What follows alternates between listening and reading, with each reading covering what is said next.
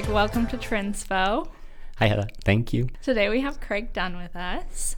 Tell us a little bit about yourself and your relationship to travel. Well, as a kid, we didn't travel a lot outside of Australia or even out of Sydney, where I grew up. Everything was kind of like road trips to caravan parks and like camping. And I guess I was probably 16 before I took up my first plane trip, which was like to an hour away, like to another city. so the world seemed very big and very remote to me as a kid. You know, if I knew of another kid that went to Disneyland, I was like, oh my God, you went to another country. Because it seemed really far away to you. Not only did it seem far away, it seemed unattainable. Like it was kind of like I couldn't imagine that my family would ever be able to afford to travel that sort of distance or do that. Um, and we had lots of great vacations, but they were all, you know, within three hours of where we lived, and they were often to the beach and occasionally to the mountains. Um, and they were all beautiful spots that I love going back to even now. But you know, that whole childhood time until like I was finished high school, basically, was in a very small part of the world. And then, like after I finished university, and I worked in Sydney for a couple of years. And just through another whole random set of events, I got an invitation to work overseas in Canada. And in a very short space of time, for like such a kind of big life changing thing, suddenly I was living on the east coast of Canada, like in like the space wow. of a couple of months. So I was 23 years old, I think, and I'd gone from really not being much outside of Sydney or that part of Australia to, okay, I'm living in Canada. And at the same time as doing that, I was like, well, while I'm moving jobs, I'll also book a European bus tour, you know, like the Contiki, but not Contiki bus tour across Europe for, for two months. Wow. And so I went from like being very isolated to like oh wow this is a this is a really big place the world so you did that before you moved to canada or i basically after? Flew to canada with my bags and kind of dropped them off and went to Europe and then came back to Canada and started the job. That's so incredible. It was, it was, yeah, it was such a big change and like such an eye opening experience. And I was scared and like no doubt. nervous and was it wild to take a really long plane ride to Canada and then having never been on a plane ride mm-hmm. that far and then drop your bags and take another decently long plane ride to Europe? Mm-hmm. I mean, maybe not quite as far, but still a big yeah, trip. I yeah, so not having kind of any reference point for the difference between like flying from Sydney to Brisbane to flying from Sydney to LA. Mm-hmm. It's yeah, like it's a total other world yeah, I was on that plane, you know, thinking, oh, what am I doing?" kind of thing. When I think back now, with all of these years of experience, and to me, like at 23, that was such a big change. Like yeah. it was a big deal at the time, and I look back and I think that was such a good decision to take that step. When I was deciding to do it, like it was not given that I would move to Canada, that I would travel around Europe. It was like 50 50 would I be too scared to take the leap? But yeah, looking back on it now, obviously it was fantastic. Yeah, it's really hard to change your whole life and move even to a different city where you might not know anyone new, mm-hmm. but especially to a new country and not having traveled that far. Honestly, when I look back sometimes, I can't believe that I did it. I guess I'm glad that at the time, you know, I had lots of friends and people encouraging it, like, you know, wise people that say, oh, yeah, you should travel when you get the opportunity. And, you know, that's exactly the same advice that I dole out to people now. like, I work with people that are much younger than me, and you know, I always use any opportunity I get to tell them to do kind of follow that same path because yeah, you regret 100% of the shots you don't take to quote some sports person. yeah. Yeah, I think it's wild that you really don't know what you're jumping into when you travel for the first time. Mm-hmm.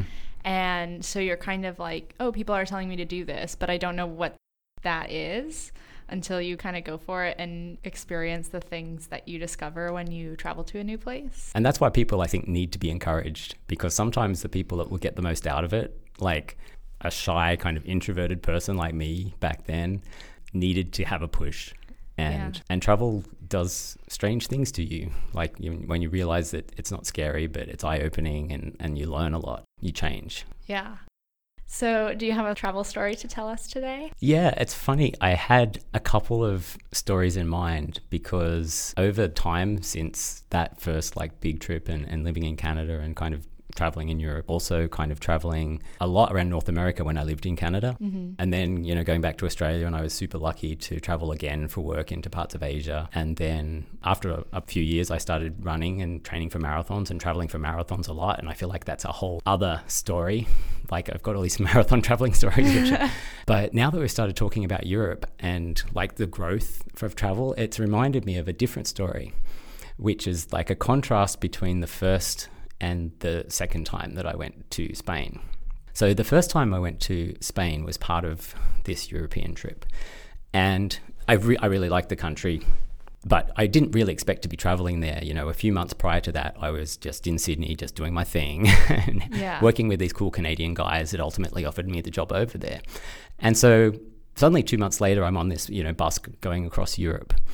And like I said, I was like just wide eyed and, and agog of everything in Europe, like visiting London and then visiting all of the cathedrals across Europe and the sites of Paris. And then, so we drove through uh, from place to place, and it was kind of, you know, torturous when I look back now, particularly having traveled lots of different modes. But, you know, just sitting on a bus for 10 hours, you know, doing this mad rush from big city to big city because, you know, those cheap tours are, they're kind of cheap in, in some ways.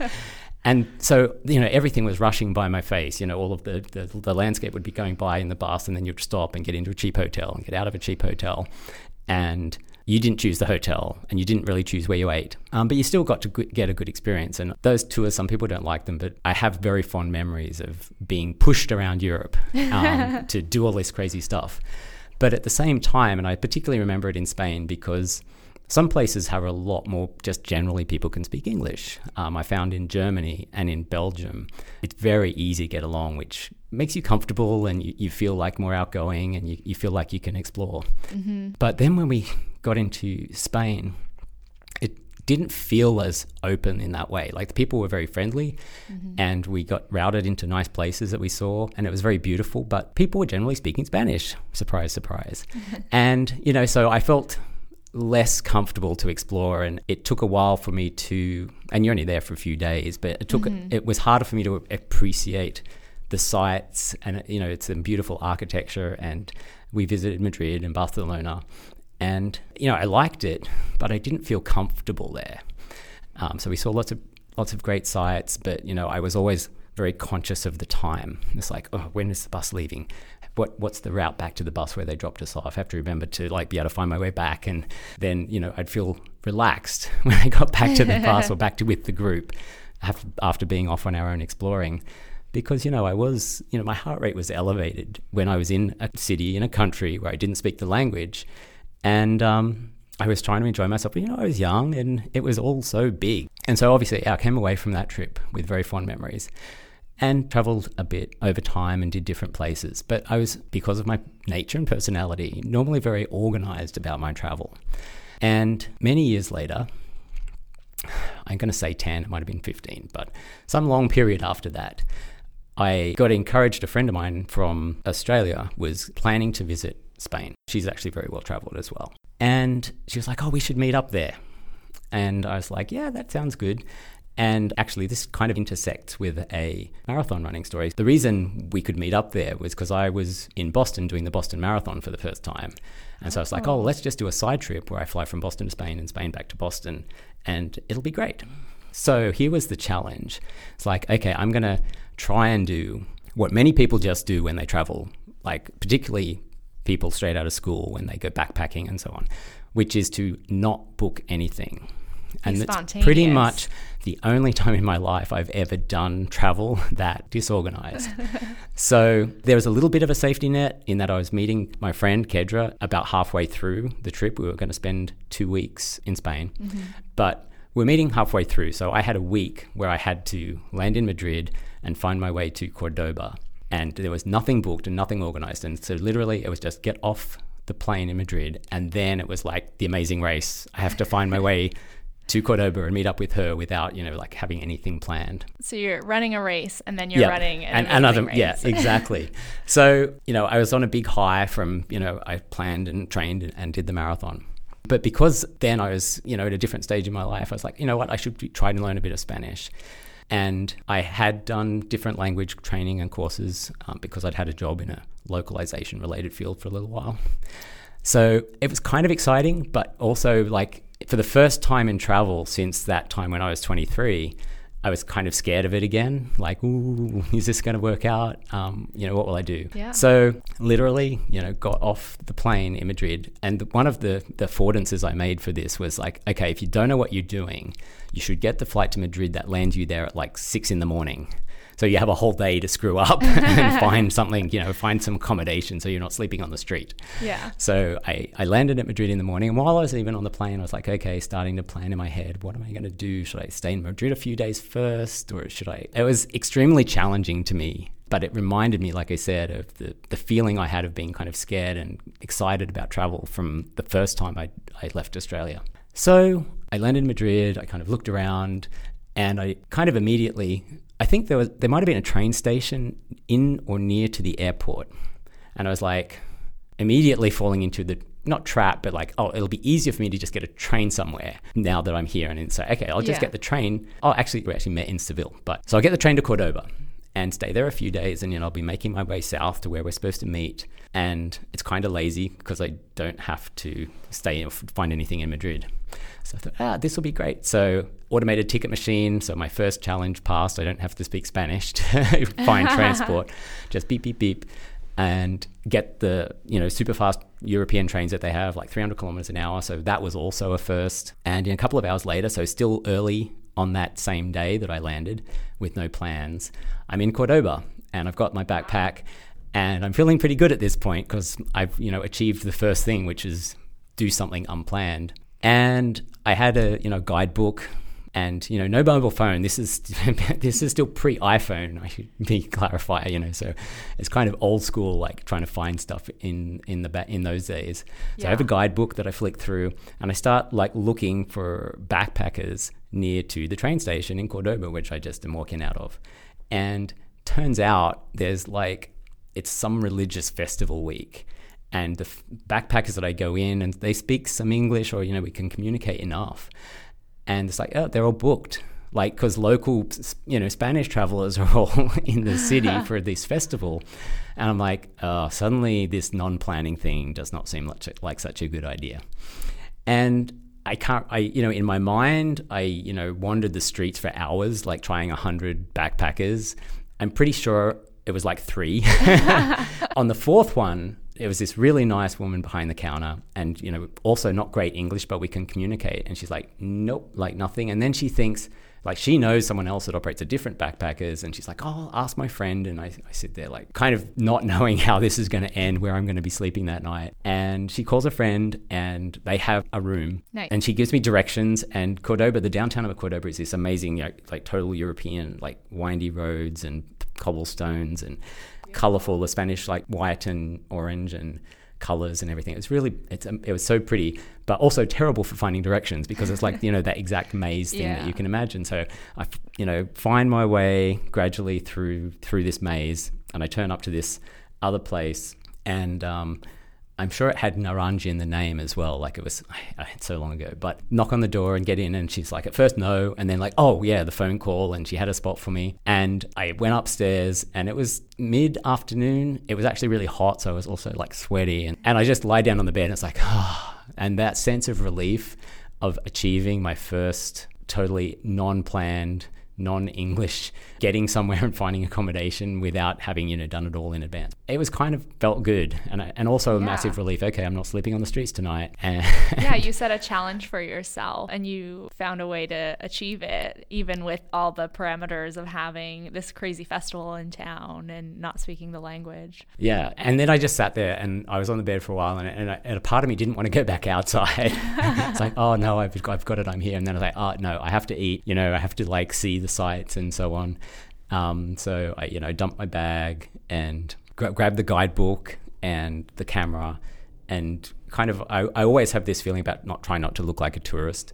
So you know i kind of pack them up and don't have like all the obvious stuff hanging around my neck and you know trotted off and trying to find my way downtown and you know saw some sights and i ended up in cordoba. There's like a river or a creek that's like a big river, but there's not much water in it, and a bridge across it. You know, I'm there taking photos and just looking around, and someone local guy comes up to me and just starts talking in Spanish, like da da da da da da da.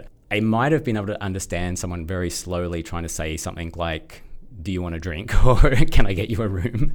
Yeah. Um, but you know, he was like da da da da, and because he could tell obviously I was a tourist, but I guess he assumed I was a Spanish tourist, like the festival and so on. Yeah. I must have then looked really blank because he kind of realized what happened, and he started like sign languaging to me to go up. Like at the end of the bridge, like there's a, a tower, and oh. you, you can go up the tower to like get obviously a better view and take photos. So he somehow gestured to me, and I figured out what he was saying was to don't take photos here, oh. um, go oh. up and take photos from the tower. And so when you go up the tower, you get this like better view of like all of Cordoba and the bridge and the river canyon thing. And and then so that felt like oh like I accomplished something else like just totally randomly. And again without English or without you know no English and that but just like pointing. And that whole trip was you know filled with like these little achievements. You know the world is much more interconnected now and I think people feel much like travel is much easier. And I'm, I'm I'm sure that it's just like water off a duck's back for lots of kids to travel and backpack and just think oh you know this will be fine. And you know they just go and attack it but like I said, for me, this was a you know it felt like a big deal, and it took me back to you know my early early travel days. So these little achievements that I ticked off,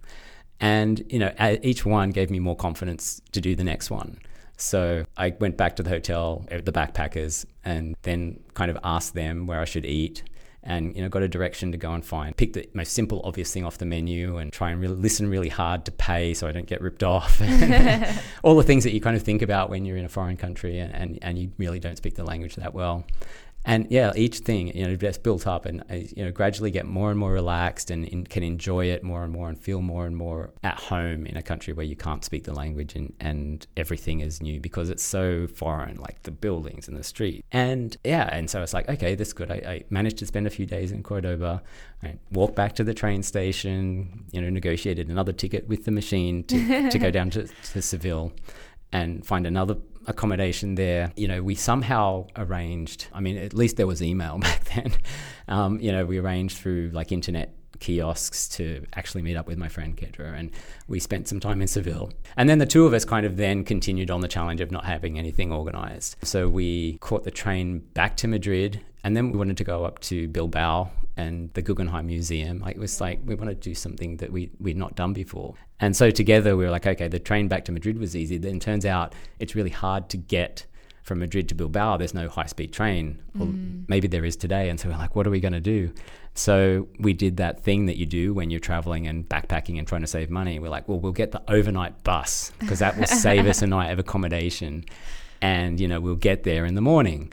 And so, you know, it was kind of hard to get the ticket because it had to be in a ticket window. But the two of us together, kind of signing and speaking broken Spanish from school, we got the ticket. And then it was the bus ride that you can imagine, like a lo- just a local bus that you sit in for 10 hours or something.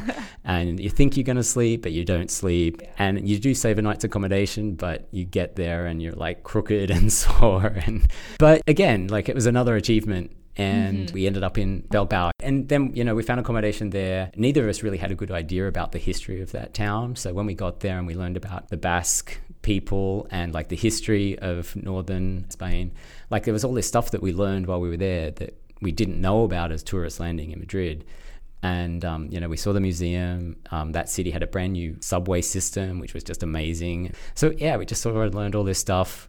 And then we went back to Madrid. We had an opportunity to get a, a, local train back instead of the local bus. So it was kind of like a different form of cramped, rattly transport. but again, like we got the ticket and we figured out how to give the conductor the thing when he came by without getting booted off the train.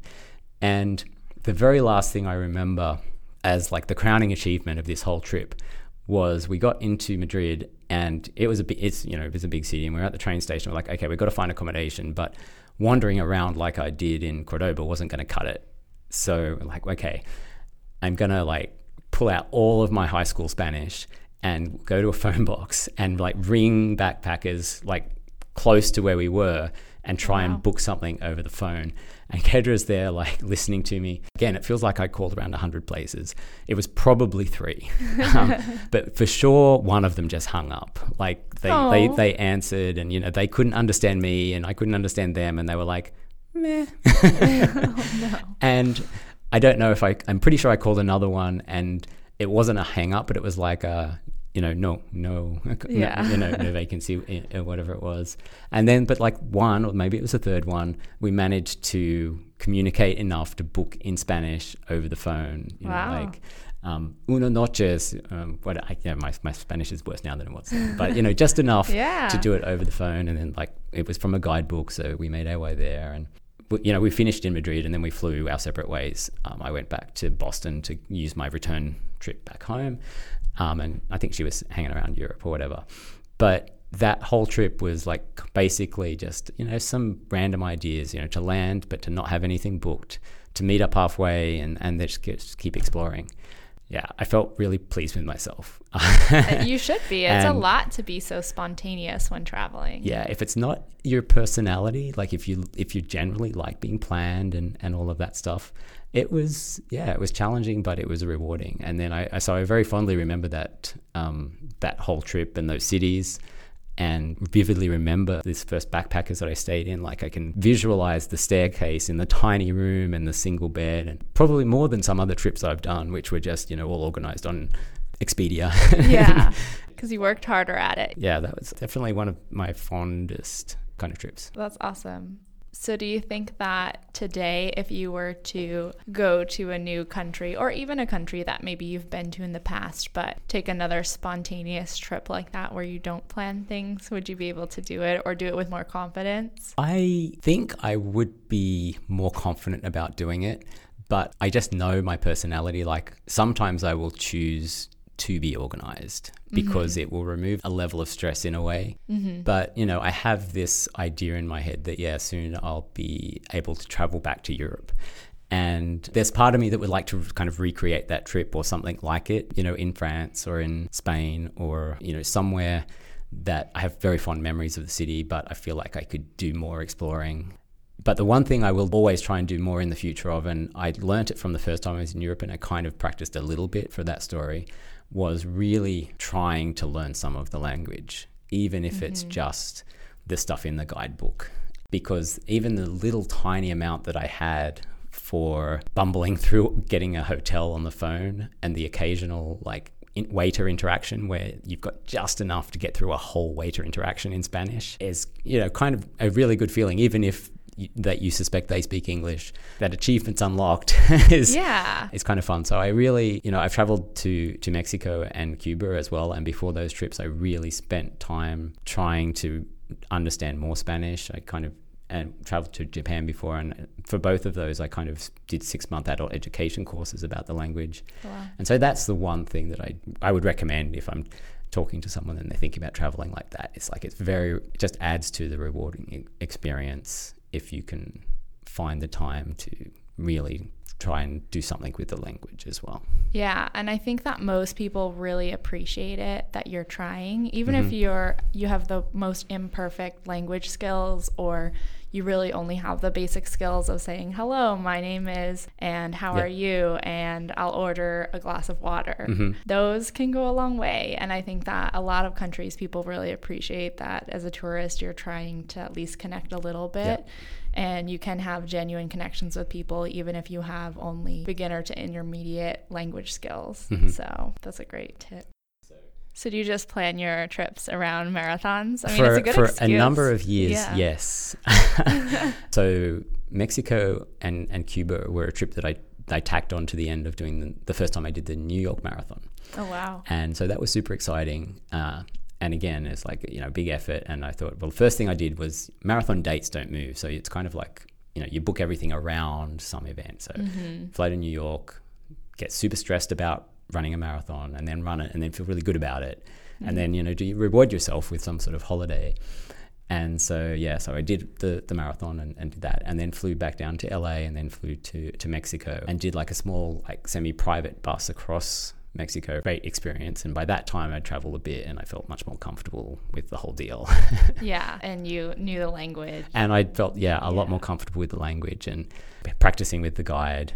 And and he you know like you said he was kind of cool that you know at least I knew a little bit about a little bit of Spanish more than Yeah. sort of the other people that I was with and so on. Yeah, you can learn a lot just from small conversations with Mm-hmm. people. Sometimes you learn a lot more about the culture or about the people that are living in a place and how they view the world, which you don't get the opportunity when you don't speak the language. There's plenty of countries that I've visited that I don't speak the native language or don't speak much past the basics, but there's no way for you to really know what people are living like without talking with them. Yep. So that's one thing that it's hard to miss out on as a traveler because if you don't speak the language, you're just inherently missing some of the experience. And obviously, you can't learn every language in the world, but Yep. to know a little bit can help. Yeah, I mean, yeah, the Lonely Planet guides or you know the back of the guidebooks are always a good start. And I mean, now everyone has mobile phones and there's Duolingo and all sorts of tools. Mm-hmm. Yeah. I mean, probably the barrier is finding the time, but that's why I think it's like just do it, just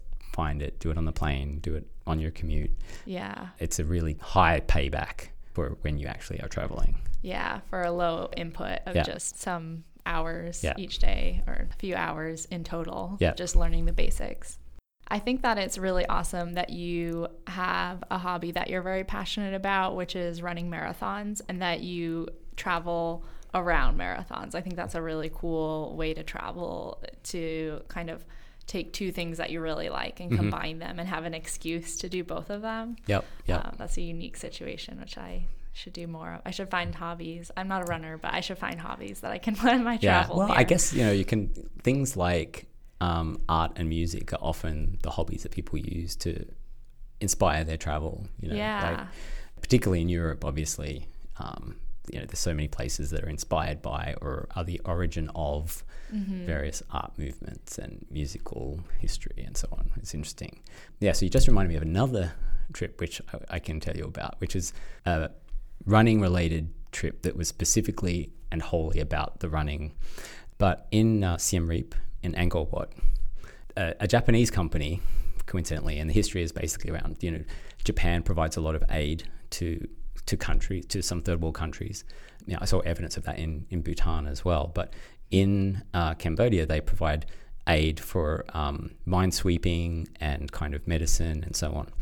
And so this tour group company had set up like a half marathon that actually kind of runs through Angkor Wat and they, they advertise it in Australia. Australia and Japan have a very close relationship with like running. Like a lot of uh, Japanese athletes come to events at home, and then there's a lot of advertising to get Australian athletes to go to Japan uh, because we have complementary seasons. Like when it's too hot to run in Australia, you can do it in Japan, uh, vice nice. versa.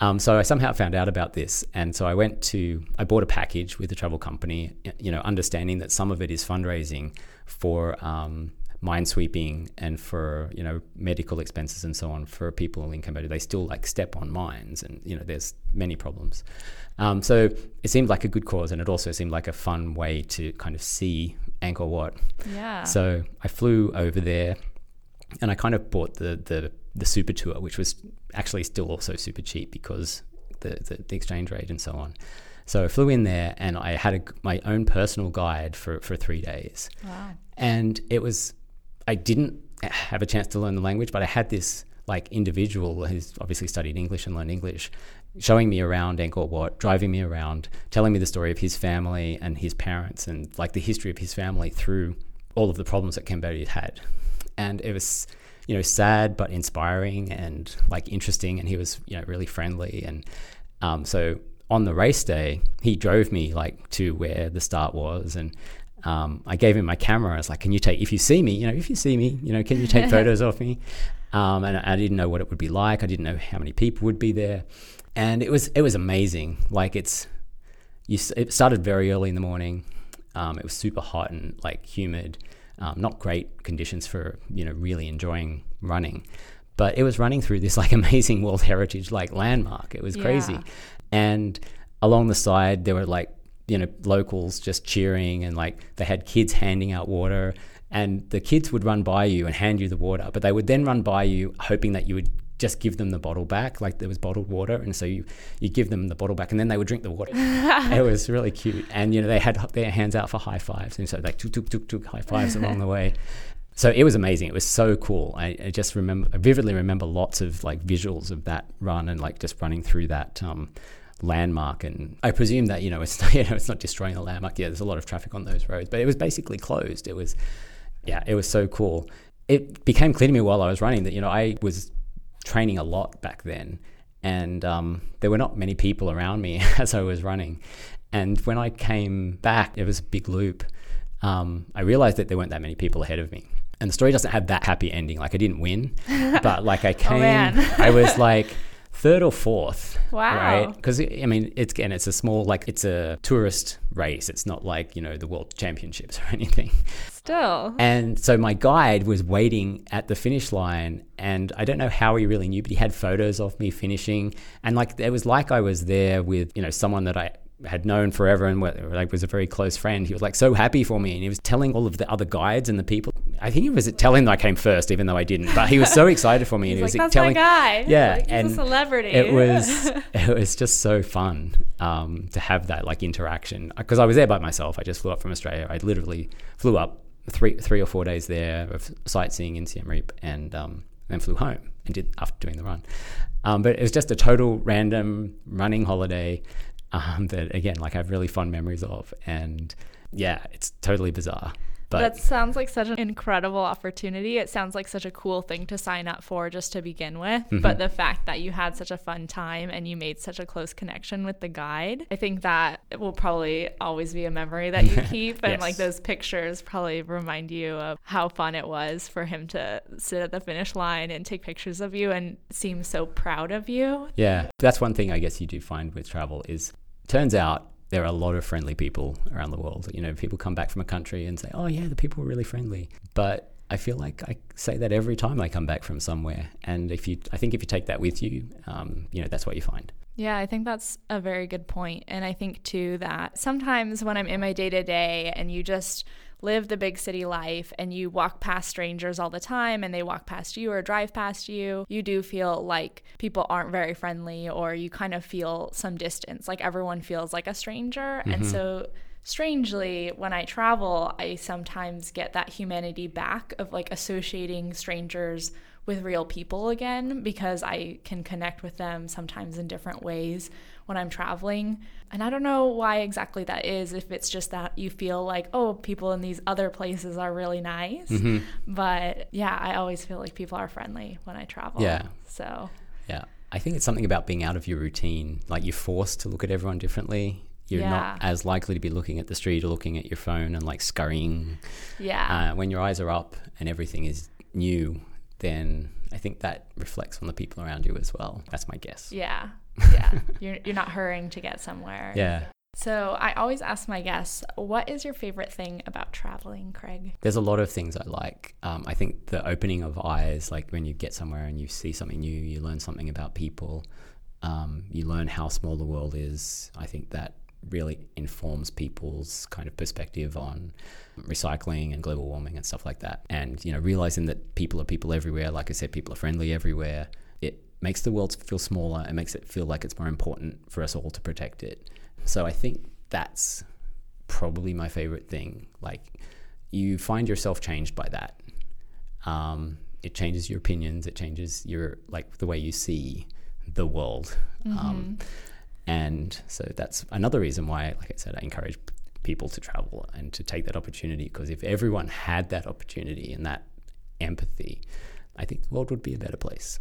I agree with that. I couldn't have said it better. Well, thank you so much for being a guest on the podcast today. No, thank you for inviting me. That's fun. Yeah, I had a lot of fun too.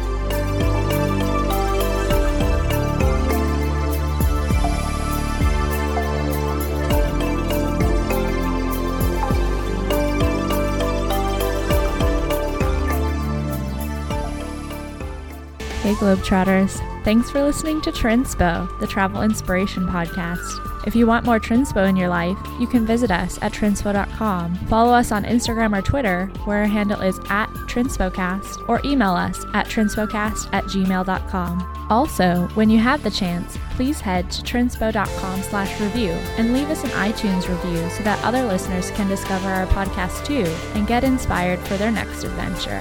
Thanks for coming along for the journey.